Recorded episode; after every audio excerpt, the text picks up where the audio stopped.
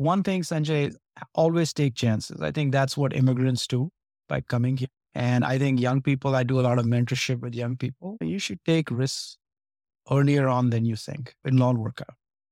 And I wish I'd done it earlier, but anyway, I did it. I took that chance.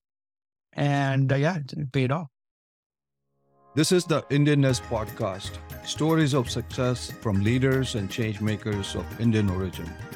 Why have Indians achieved success across so many different disciplines around the globe? I have no idea, but let's find out together. Every story is unique.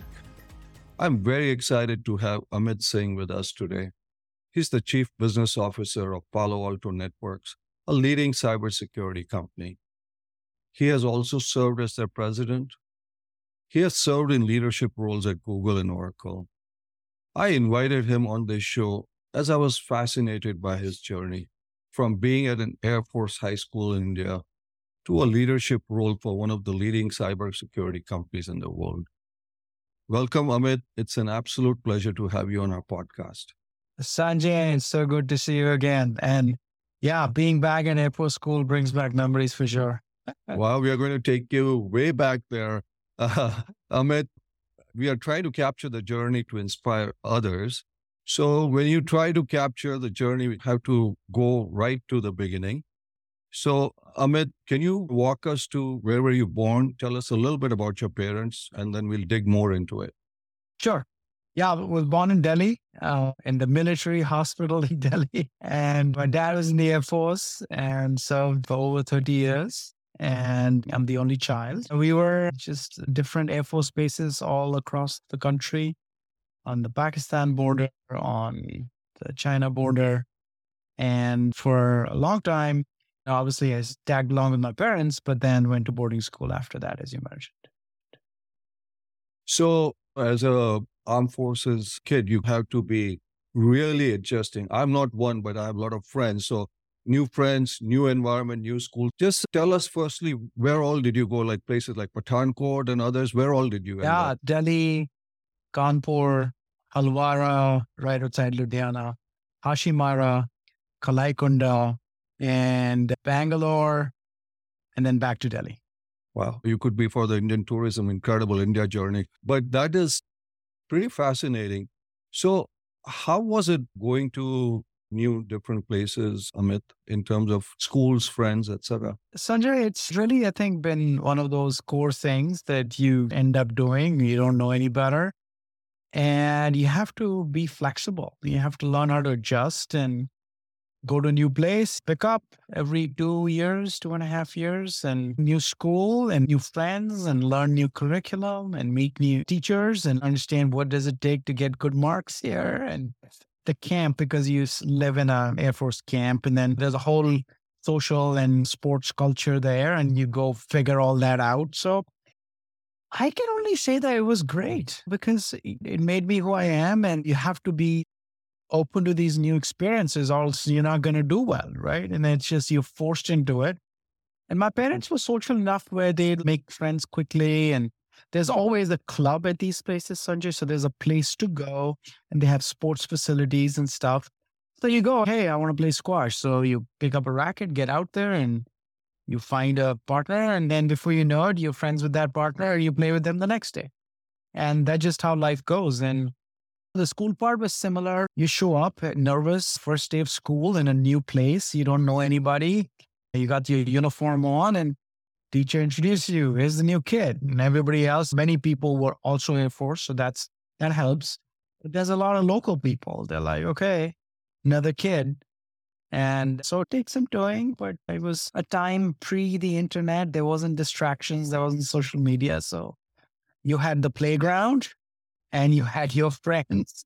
You had books, right? And so you bond over those things. And ah, maybe it's hindsight you look at everything with rose colored glasses. But at this moment, it felt like it was a pretty amazing experience to be able to see these different cultures, be part of different things. And I enjoyed it. So that was your normal, so to speak, right? Sure thing. Yeah. Yeah. But you went to some people who uh, maybe our listeners might not know. There are places in Northeast, etc., which have very different schooling and language, etc. Also, was that a little difficult, Amit, for you? I was in Kendriya Vidyalaya, so it was mostly Hindi and English. So yeah, so did that, and it was never in a school where the language wasn't my own. Now people around me spoke like in Kalaikunda, they spoke Bengali and in uh, Hashimara, they spoke Assamese, but I didn't understand any of those things. And we commonly spoke English or used gestures. However, it worked out. Or when we were in Secunderabad, actually, we did a stint in Secunderabad. It was Tamil. It was different. It was just a different time where any kids were kinder, I think, at that time. I don't remember being bullied that much. I mean, it was the early part where there'll be somebody who'll be the tough guy, the boss of the school or whatever wants to show you who's the man, who's the boss, and you just have to work your way around that. Wow. And then being an only kid, how was that? I didn't know any better. It was lonely, but my parents, uh, we were close, play cards in the evenings and do stuff together. And I was mostly with books. I read a lot and I was in sports. So, like, I'd come back from school and go right to some after school basketball. And when there were no kids, I'd play with the Jawans, right? I would play hockey with people like 20 years older or 10 years older than me, young Jawans, and learned how to get better, right? Mm-hmm. And I'll go for a swim and meet people there and played squash and stuff like that. There's usually a person there called a marker. And if there's no one there, you play with a marker. It was lonely during the school year. If it wasn't the school year, we'd go back to Lucknow, where both my parents are from, and we had an extended family there, my mom's side, and this massive house, and all the cousins would come, and it was just a remarkable experience. And I remember it pretty vividly. Sleeping, well, there's so many kids, right? There's no rooms. So you, you sleep on the terrace, and that's the only place that's cool enough that you can get some sleep and that kind of thing. I'd say part of it was not knowing better. Part of it was a little lonely, but I had sports and books and my family, my immediate family with me. And like during holidays, there'd be extended family. So that family has been the core of most of my upbringing. So Lucknow was home, really, if you were to call a base Lucknow, camp. both, base yes, camp. exactly. Yeah, base camp was Lucknow. Yeah. Wow. Grandparents? My dad has four brothers and a sister, they would rotate and they wouldn't live together. They'd live independently. It's weird, but that's just how families are sometimes. So I remember like my grandma in Kanpur, my grandma was with us and I was her help. And so I used to help her through whatever she needed. And then in other places, my grandfather who used to be there, and they were both my grandma was like super religious and my grandfather was like super intellectual, not religious at all. And he was a principal of a college. And so he was very much into studies and learning and paper. He'd get the paper first on that kind of thing and kind of a stern, stern character. But I grew up with them around, even if they didn't really make up big part of the social. Like they were always there. You go and give them dinner for, a while, right? And then sit with them, have a conversation. And just like it is for, I'm sure, many other families. Close to grandparents, or didn't have much interaction as much? Uh, I had some, but my dad is the youngest of five siblings.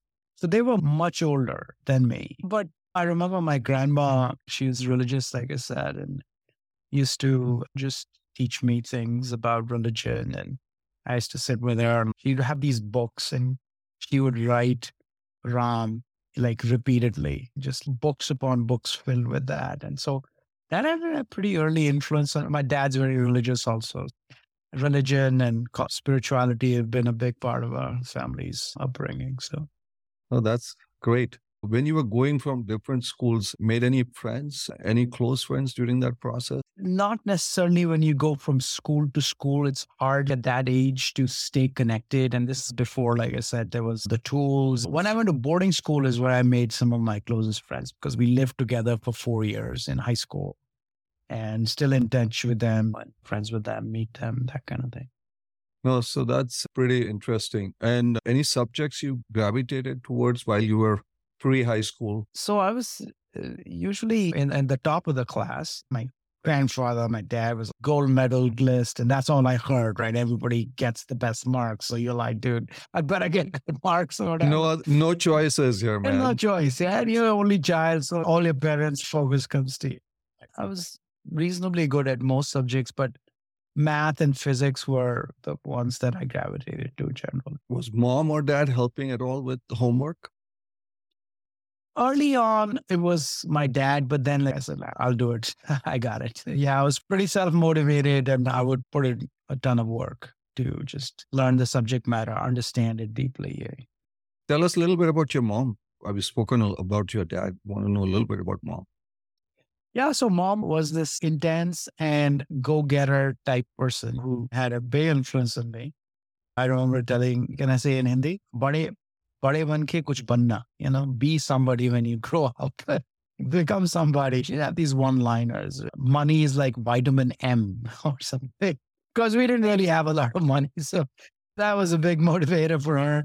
And then she was also like, do kind things, good things for people, try and help somebody, that kind of stuff. She was also somebody who had a lot of aspirations. My dad is very low key and balanced and big meditator, that kind of thing. My mom was all about, she was social and revolved around her family and friends and going out and having fun and seeing places and trying things. She'd be enrolling in a course a week, try something new and read books. And I take a lot of that from her, actually. Absolutely. I try a lot of things. I do a lot of things. I have big appetite for experiences and uh, so on.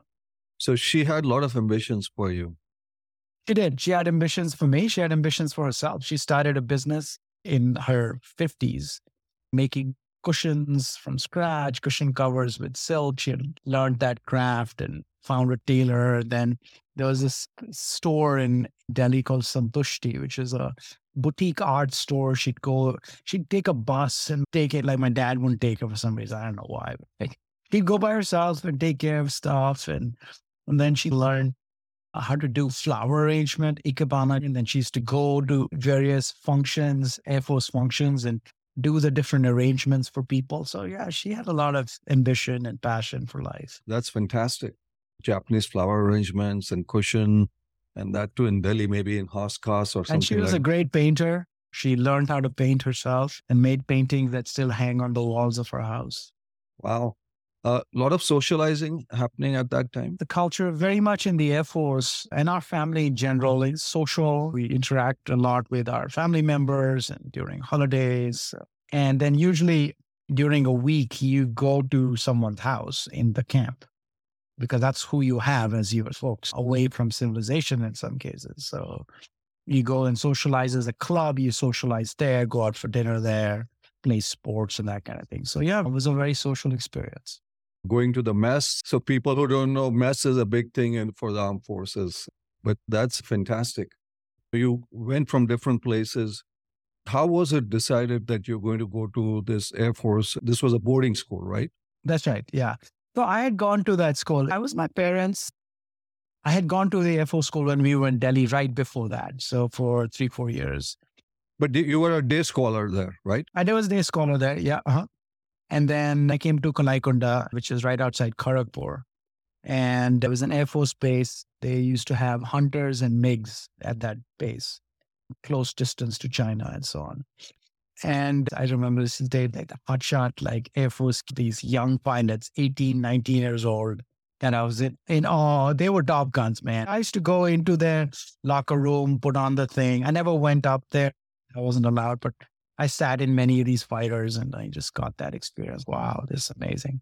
But in eighth grade, when this was eighth grade in Kalaikunda, I was there for seventh and eighth. And at that time, I was getting 100% marks on virtually everything, and there was no competition. And it felt like to my parents that the curriculum wasn't really pushing me to be my best. And they made the call to put me back in Air Force School in Delhi, in boarding school. And I was partially excited, but quite nervous about going there. But yeah, it was their call to send you there because you didn't have a rigorous curriculum. And this was what in ninth grade that you joined? This uh, was ninth. Yeah, I went back in ninth. Yeah. And this time you were in boarding, right? three, four years in boarding school. Yeah. Tough in the beginning because can be pretty tough, with especially in the Air Force boarding school and especially Air Force kids, man. Yeah, I mean there was some ragging, and uh, that's how you get to know people. You're nervous, and you're in a cohort of eight, seven new kids. Some of them have been in the boarding school well before you. So they have their relationships and stuff. Homesick for a few weeks, and that was it. Very quickly, you get into the flow, and the ragging is there to introduce you to everybody, really. And and it wasn't like super bad. It was like wake up and sent you to go get water from somewhere and go clean, polish the shoes of the seniors and that kind of thing. Yeah, it's like pretty basic stuff. Nothing too bad. Yeah. But then did you start warming up, making friends out there? Oh, yeah. The eight of us that were in the dorm together became super close, did a lot, did everything together, hung out together, got to become really close friends and still are from different parts of the country or? Yeah different parts. There were different parts of the country. Haryana meerut obviously i was from delhi. I had a friend who came with me from kalaikunda on the north side of india. How are the studies? Were they a little more rigorous than kalaikunda rigorous for sure yeah. The reason they selected it because it's a rigorous school there's a lot of discipline focus and high quality of studies. Cbse yes cbse uh, you were killing it in Kalaikunda. Did you come down to earth? I was doing pretty well when I was there as a day scholar. And then I, or till ninth grade, I did okay. And then I started to just veer off into lots of extracurricular activities, a lot of sports. So I played basketball, played hockey, because even in boarding school, you get to do everything, right? And I got obsessed with basketball. I was playing it night and day. And I didn't make the team initially, but I was better than most of the folks in the team. And then they had tryouts and I kind of blew past most of the other mm. people. So they had to pick me. And then a boarding school life has its own culture. It is sort of the hanging out with people and the inter house rivalries. That stuff gets to be intense and the friendships that you make and whatever somebody's going through. So that became more of my life. So yeah, grade slipped in 10th grade. By 11th grade, I was like middle of the pack. And then I also didn't go to school for a few weeks, for a few months. I was playing table tennis like around the clock. Got obsessed with table tennis and Donkey Kong. Yeah, doing things that really I would not recommend your listeners, kids to do. But I did them and I had to leave boarding school for six months. I self tapped out and said, I'm not going to do well in my board exams and I need to now focus. So in 12th grade, she came down and we had this uh, a small room. It was tiny, above a garage, basically. And she stayed there, and I studied like 18, 20 hours a day to make up for years of neglect. We call it the boot camp of Indian studying. That's right. Yeah, yeah. Your board exam is in March, I think. So in uh, October, I told her like, "Hey, I got to do this." So she came down, and she was she disappointed. And, no, no, she was happy that at least I was putting in the work finally because they saw the grades slipping and what's going on. like, so you went to house cast. So you moved out of the boarding to boarding school. Yeah, I couldn't do it. There was too many distractions for me. so, and that's a topic for another podcast, the distractions. But were you still in school or did you just stay? Yeah, school. Still in school. I would go occasionally, but I have the curriculum. I'm going to just grind it out, just start myself and worked around the clock pretty much in 12th grade for the board exams. Yeah. So, what was the result of this six month penance that you did, Banwas? We call it six months Banwas.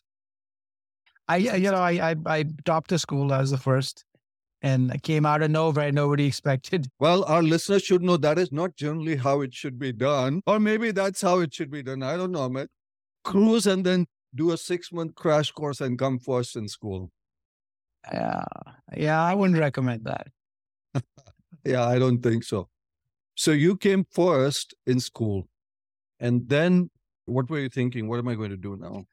I'm very curious about things I want to do. Right now, I'm preparing for triathlon. So I've learned everything about triathlons and I'm doing four days a week of training. But general school wasn't that interesting. Why do I need organic chemistry? I'm not going to use any of it.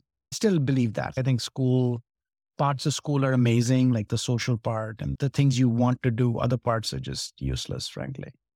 And so I felt that way even then. And so by then I was so exhausted. I gave my IIT thing and then got some really poor rank, like 1500 or something. So it wasn't great. I got IIT BHU, some ceramic engineering, but I had good grades. So I got directly into, at those days, Delhi College of Engineering would take you based on the board marks directly.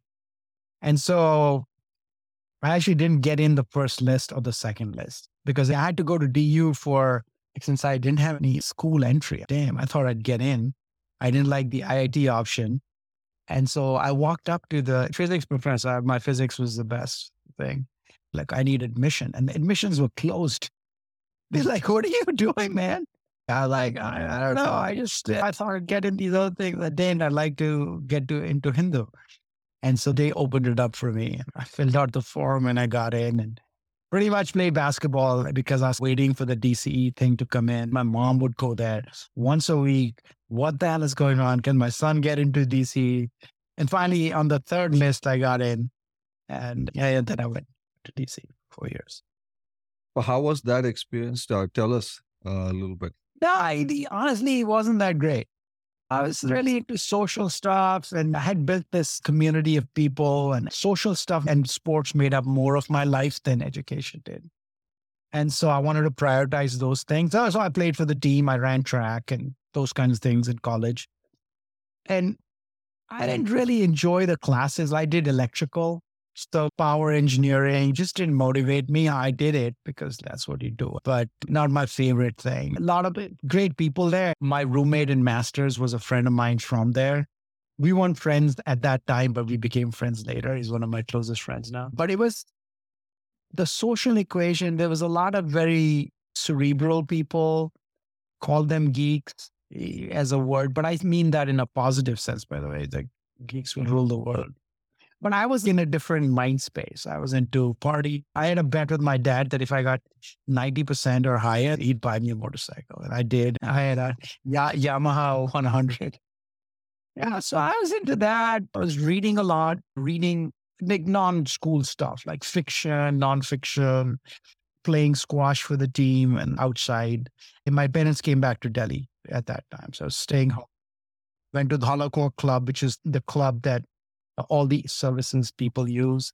So I used to play squash two, three hours a day and swim and hang out with people. And it was a social time more than it was a school time. I felt like I've already done all this. I worked for six months. I'm done with that.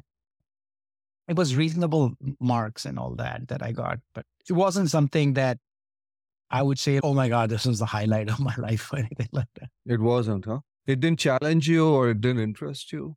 It was interest. I wasn't interested. So then you didn't think of just skipping, changing, or anything like that? You're in it. You don't know any better. You're like, I need to do something with my life. An engineering degree is a good thing. I was pretty sure I'll do my master's where I'll do something different. And uh, yeah. So then, as you are getting close to graduation, what was going on at that time? Mom and dad, any pressure from mom and dad? Hey, Kya, what will you do? You got to be a big man, and vitamin M is very important, uh, Amit. Yeah, that's right. Yeah. I was pretty sure that I would be going to the United States. I had this fascination from movies, like I was a big Star Wars fan, and I loved English music. A friend of mine, he in boarding school, his parents were posted abroad, and they'd send like tinned meat. And I'm like, man, this is cool stuff. And another thing is, I felt like I would have more opportunity here. I guess just the grind of the competition and too many people competing for too few roles wasn't ideal for success. So those were some of the reasons. And I had family members who had been to the US. My dad's older brother came for his master's in Washington because you need exemplars to be able to even imagine a world like that. I had exemplars. And so those were some of the reasons. What about the music? What kind of music were you impressed from the US? Rock? Classic rock, yeah. Dire Straits and Pink Floyd and you know, Billy Joel, Eric Clapton, the people of that genre. I was into Bruce, I was into Elvis, I was into so many great bands, the police. You know, there was this World Hunger tour that came through India. I was like in the front row cheering, and it's a great experience. That's fantastic. You knew that's a destination, so to speak, for you. So, what did you start doing towards that? Let's say when you were coming close to graduation. At that time, yeah, pre-internet. This is 1988. Okay, and how do you do one of these things? You ask people. You go to the American embassy. There's a institute there. It has books. You read about it. You talk to people who might be coming back from the U.S. Hey, what was that like? Which school are you in? What should I do? You heard about a few MIT and Harvard and things like that. And, and I had somebody one year senior who had gone to the US. So I relied on him to say, what should I do? Where should I apply? What is this process like? Oh, you have to take an SAT exam. Then you have to prove that you know English, which is this TOEFL and stuff. And so, okay, I'm going to do that. So you sat and gave the SAT, you gave the TOEFL, get your grades back. And then you talk to your friends, you go to this institute and try and look at this top engineering schools list. I, I knew I didn't want to go to do engineering because I already had that experience. And I wanted to do maybe an MBA, but we didn't have any money. So I'm like, my parents can't afford it. They don't give me loan at that time. So I did what is the closest is industrial and management. I will take that degree and do more management, and that'll be my entry into business. And so that was my strategy. And so I applied to just that program in four or five places. These were expensive. $20 to apply at that time was like a fortune, right? To send your transcripts and all of that and all these stamps. And I got three places, got Alabama, Tuscaloosa, Roll Tide. RPI was my top choice, and I got rejected from all the others. Wow. Well, that's uh, fantastic. One question before we talk about RPI no interest in following dad in the services at all? No pressure? I originally had interest to be a fighter pilot and mm-hmm. fly planes and live fast and all of yeah. that and have a great life because I saw that life being pretty awesome. But my dad dissuaded me from it. I don't think you're going to like it. I think you're meant for something else. You're meant for bigger things, in his words. I was torn, but then I pretty quickly pivoted with his help to doing something else, not Force. Any regrets on that at all? You could have been Maverick. I could have been Maverick. Yeah. Flown planes. I have a motorcycle now. I like bikes. It's a great life. It's actually a great life. It's not very lucrative, which is fine. Yeah. I guess now that you're asking me, maybe a few regrets. Uh, well, no, just looking back, you came to RPI. When you came here, how was it? Was it the climate? The whole environment. This was the first time you were coming to the US, pre internet, no strong winter jackets, I presume. Oh boy. So I come into this is Troy, New York, upstate New York. And I thought it was in, New York City or somewhere. I didn't know any different. And it's a small town and it's like an old town, slightly dilapidated and cold. Initially in August when we landed, it was beautiful and then pretty quickly turned cold. And I was like, yeah, you have to buy goose down jackets and then you don't have any cars. So you have to walk to school and it's cold as hell. You're not used to this. And so, yeah, you learn a lot of things from that experience. And I was in a lab. So there was people helping me. I was doing a lab assistantship type research. And so you make friends pretty quickly. It's pretty international. So that part was good. But yeah, learning how to cook by yourself. I lived with my friend Vishal, who I knew from Delhi College of Engineering. We, we became roommates and then very close friends and taking turns cleaning house and cooking. And as an Indian community, you pretty quickly plug into the Indianness there. And before you know it, there's an Indian association in the school. And I ended up being part of their functions. And I was the host and MC of many of their shows. And that's how I got to meet so many people. So going from having a lot of orderlies to being an orderly yourself in a way. People who understand defense will understand the joke here, but anyway, that's a whole different story. But how was the education like there? It was nice. It was easy. I, I was fine. US education compared to Indian, fairly easy. People very generous with their time. Professors are very available compared to in India open book. I didn't understand the concept. Like you, you mean I can just answer it? Look at the book and answer this question. It's so easy. Had Some software programming. At the, in those days, it was still early days of computer science and so on. And so learned some skills there. programmed on a VAX, like a big mainframe, but then also on Apple had just come out with its Mac, small little minis and so floppy disks and that stuff. Did a couple of classes on organizational design and management and stuff. Got some stuff out of that. But I finished it in a year and a half, six months before. So, so then you graduated in a year and a half. So, what was the mission then? Vitamin M? Get a job, try and stay in the country, right? No, it wasn't my vitamin and Sanjay. At that stage, it's survival. You got to stay in the country. For that, you need a job. And it was in 1990 and 91 was when the recession came with Bush Senior. So there weren't really that many jobs. So it was like, how do I get one of those? Yeah. So how did you get one of those? Uh... Applied to a million places, got rejected from almost all of them. I had done one project on database design in computer science. Oracle, I was using Oracle actually. Yeah, I was Oracle and I was doing some stuff with training expert systems, just the precursor to AI, and applied it to material science. I had some skills, but honestly, not great. Okay. It was pretty basic, raw skills. And Oracle had come on campus and I'd applied there. And they were a young company at that time. And they were recruiting for a software programmer role out of Vermont, actually. There was a team in Vermont, Burlington, Vermont. And so I got an interview there and they asked me like how good my skills were. And they didn't really give me a test, which is a mistake on their part because I'm like, hey, my skills are great. Just take my word for it. And our social skills were good. So he's a good guy. But I didn't really know C. I just dabbled a little bit in it. And uh, so I did get that offer. It was, I remember at that time, it was so much money and it was modest amount in these days, but felt like I was the top of the world. Just first of all, got a job and all the money, and then that I could uh, afford an apartment on my own and get my parents tickets to come visit me and that kind of stuff. Yeah.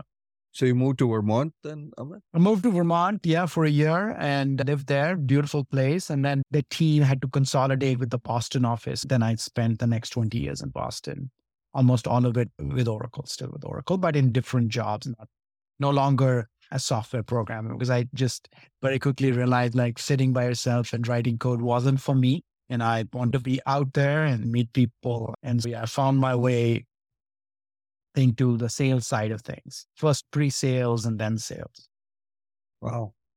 But that's a transition, right? A lot of people don't make that transition from coding to sales. Yeah, accidents happen in life. We were sharing a floor with the sales teams, and they would always have issues with their demo setup.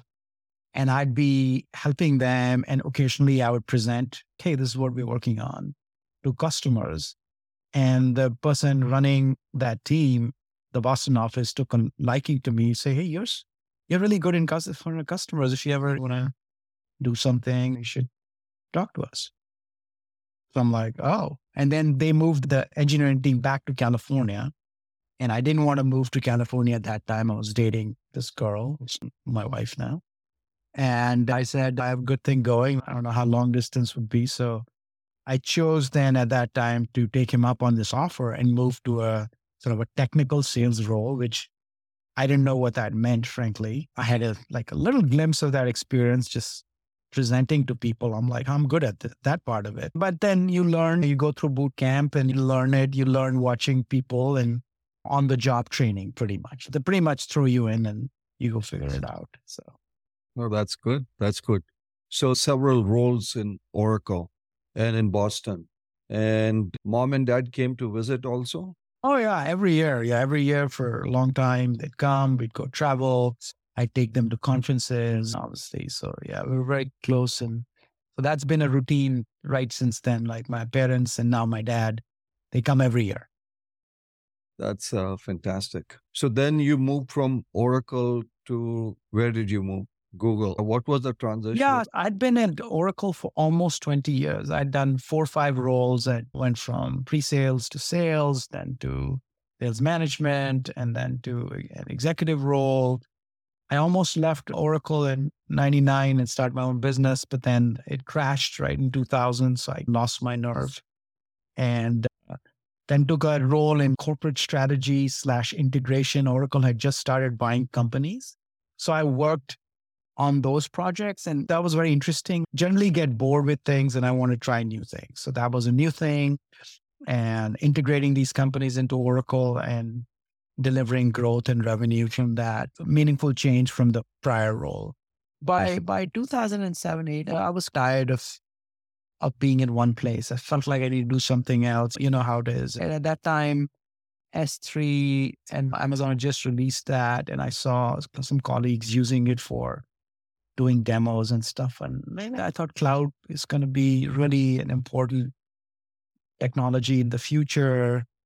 Oracle was not going down the path of cloud, and I felt like I needed a change. And then Google came a knocking. They wanted somebody to help bring them into the enterprise world. They weren't an enterprise company, they were a search company. And so I took that chance. It was a big move, moving three young kids from East Coast to the West Coast, uprooting your family, moving away from friends, and all of that. Very difficult choice. But my wife was the anchor and like the wind beneath my wings to give me confidence that we'll be fine. And so made that move and started that job. And soon enough, I was running sales for that team, the enterprise team. And then Larry became CEO and things changed. And my boss, who was the president of that time, ended up leaving the company. And I was the guy. So suddenly I was thrust into the role of president of Google uh, Enterprise. Yeah, it's one of those things. So the lesson is you should sometimes take chances or maybe listen to your wife. Both things. Always listen to your wife. And actually, one thing, Sanjay, always take chances. I think that's what immigrants do by coming here. And I think young people, I do a lot of mentorship with young people. You should take risks earlier on than you think. It'll all work out. And I wish I'd done it earlier, but anyway, I did it. I took that chance. And uh, yeah, it paid off. Yeah, because 20 years is a long time because your roots, your friends, your kids' education, everything is in one place. But uh, you did it. And then you became president of Google. Circumstances, your talent, the guy moved, Larry moved out, and you continued in Google. And then you left Google. That job was amazing. President of Google, I introduced Google Cloud to the world. That was a project we called that became Google Cloud from Google Enterprise, rebranded it. And I had the best time. I was doing product management, engineering, sales, operations, but it was a small division inside Mother Google, right? So from that perspective, I think it was like 5 billion in revenue. It's three times that amount now. And so got an opportunity to learn a lot, learn from the Google culture, learn about innovation and how to collaborate uh, across lots of teams and how to lead large teams where you're delivering on a mission and under difficult circumstances. A lot of competition from Amazon and Azure, and of course, difficult to get resources inside Google. So you're fighting a multi front battle. So those days are just super intense, working nonstop, flying around the world, trying to promote both Google, but also cloud. This is early days of cloud, right? This is not a fact that it would become the dominant architecture for technology service delivery. But in those days, you're trying to meet CIOs and convince them, hey, give us a chance. We, and we can do these things and so on. Obviously, now it's quite different. And yeah, then 10 years there, I actually worked towards the end of it on some very interesting project on virtual and augmented reality, like glasses and a little ahead of its time, but I learned a lot from that too. Google Glass, Daydream, which was the virtual reality pro- project, and then Google Lens, which is used for understanding of the world. Just interesting technology, very futuristic, a lot of difficult challenges to solve. But then I was done with 10 years, eight, nine years there. It's good enough time. And it's time to do something else and then join Palo Alto Networks, which is where I am now. This is, again, a lesson a little bit for our listeners. You're not a software engineer per se, are you? I was, but I'm not anymore. Okay. Because uh, people who are wondering, hey, not a software engineer, how did he get into a leadership role? What would be your message towards them? So, look, I visualized being a president CEO when I was 21 years old. I knew that was my path. I closed my eyes, I could see myself doing that. And the life trajectory just led me there. And obviously, hard work. You have to be lucky. You have to have the right people around you. You have to take risk. So that's what I wanted. I truly wanted to be that. What does it take? First of all, I had to play to my strengths, which are communication, presence, persuasion, leadership. Those were my skill sets, business. So it wasn't software engineering. But I still, to this day, I think like a software engineer, deep in product thinking, uh, design, tech. I still read a lot of technology, like white papers and newsletters. Right now, I have eight AI based newsletters I read every day and white papers that come out. And when I'm talking to product managers at Palo Alto Networks or at Google at that time, I'd go pretty deep in the tech. Like, why did you make certain decisions and so on and so forth? And software engineering and engineering in general gives you that ability, even though you may not be doing it every day, to think logically, have structure, be able to abstract that into ideas. And along the way, I put a lot of investment in my career, learning new skills, learning how to present, selling, marketing. And I was at Google product management. What does that look like? So rounded all of that out by doing either in the context of that job or taking a sideways role, like when I was at Oracle, learning how to integrate companies that you've purchased. That's not a skill that most people have. And then some things you learn on the job. I used to be much more authoritative, you know, direct directive in my style, and then learned that there are other ways to do it and went to classes for it, either read books or went to a training program on leadership, for example. And so you learn all those skills along the way that give you the baseline to become an executive or a CEO. So I think one of the messages you're trying to tell our listeners is self learning is very critical. True? I think all learning is self learning. Even if you're in school, how much effort you put in one subject is what makes the difference. And today, learning is virtually free on Coursera or YouTube. You can learn pretty much anything. It's just desire and interest. And I've been somebody who has a lot of curiosity. So if I get interested in something, I will just immerse myself in that and just absorb and learn it and so on. And I think that's advice I definitely give younger people. Curiosity and self learning. That's very important. One thing you touched on, Amit, and this is something we ask all our guests is the role of mentors. Now they come in many different shapes and sizes, informal, formal.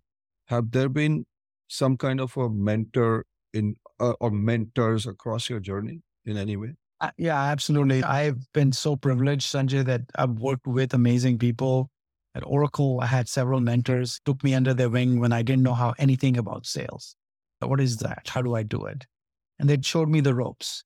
And then when I moved to Google, same thing, right? The culture there is very much a mentorship and collaboration culture, and not even just people who you work for, people who you work alongside. Like Sundar was a great mentor. He had great design thinking was a good friend.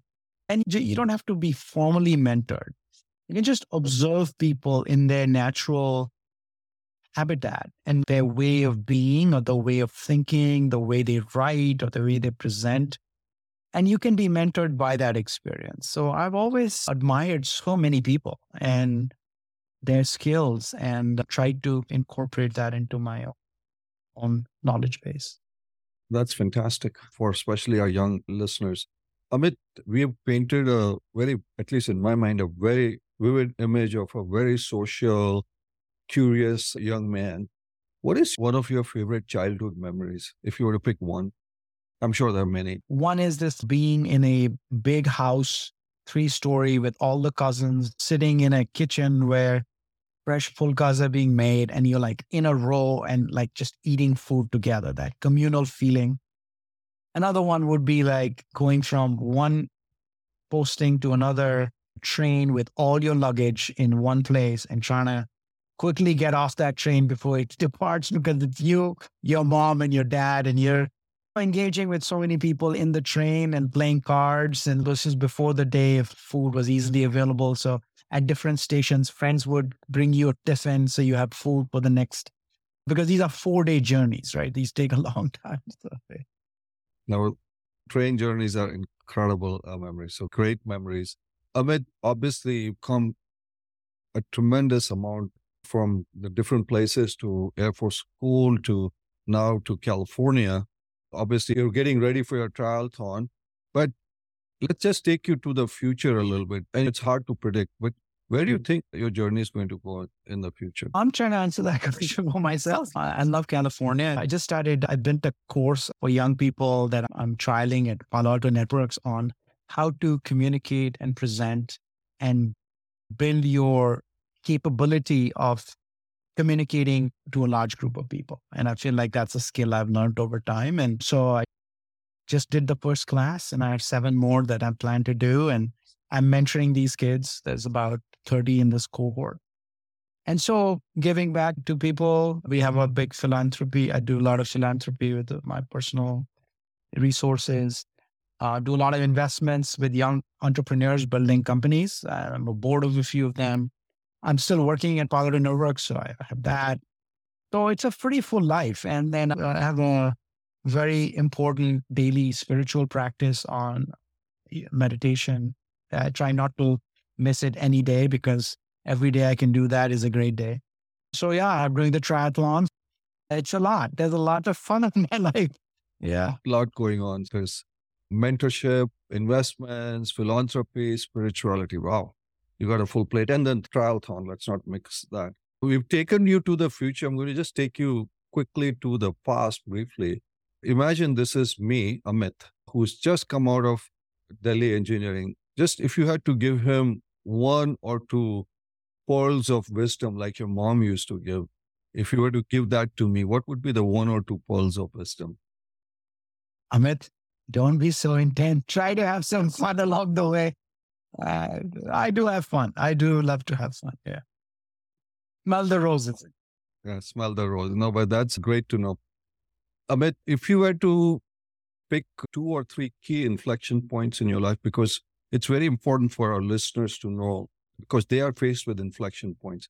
If you were to pick one or two or three, we've talked about some obvious ones, but I'll tell you this move from software engineering to business was one where it was like, I knew in my heart it was a safe thing, keep staying there or move there. I usually believe it'll come to you. And it came to me and I made that move even though I had no business going into business, right? Like I had no skill there. Another one was this looking at the future, the cloud might be a future. And I know it's a big risk. And taking risks is the biggest part of things. Take the risk. And even though it's a huge cost to you pay, but over time it works out. That was another inflection point. And I think now is in another inflection point right now where I'm like, look, I, I was president of Palo Networks. I was done. I'd been president of Google Cloud. I'd done both things big. I don't I need to prove that part to myself. But I'm curious about a lot of other things and both my personal spiritual growth, my physical growth, and my commitment to the community and my family. And for that, I need time. So I gave up all those responsibilities. We have a great new president who's doing a good job. So I can now focus on at work more strategic things and then find time to do all these other things I'm describing because you can't do that if you don't have a calendar that enables that. Right. And that was a third inflection point, which at different stages you make these choices. That's pretty cool. Going from software to business, going, figuring out the cloud will be a big thing. And then obviously now focusing on some other things and giving up. Very hard for people to give up big titles and big uh, roles, which you did. So that's fantastic. We have uh, last two rapid fire questions by one or two or three sentences. Your definition of Indianness. You alluded to it, but we want to hear it. It's really love and connection. That's the thing I see. Whenever I see people, I love seeing Indian people. I love seeing Indian making, seeing Indian people do well. There's so many here in Silicon Valley and all around the world. And it makes me happy. Happiness. Good. That's a fantastic seeing other Indians do well. And that's why we are building a community, Amit, and we'd love for you to be part of that the Indianness community. Last question, and I have a feeling I know the answer to this, but a person not in your family living in India or abroad of Indian origin that you admire. I have a feeling I know the answer. I'd say living person would be Sri Ravi Shankar.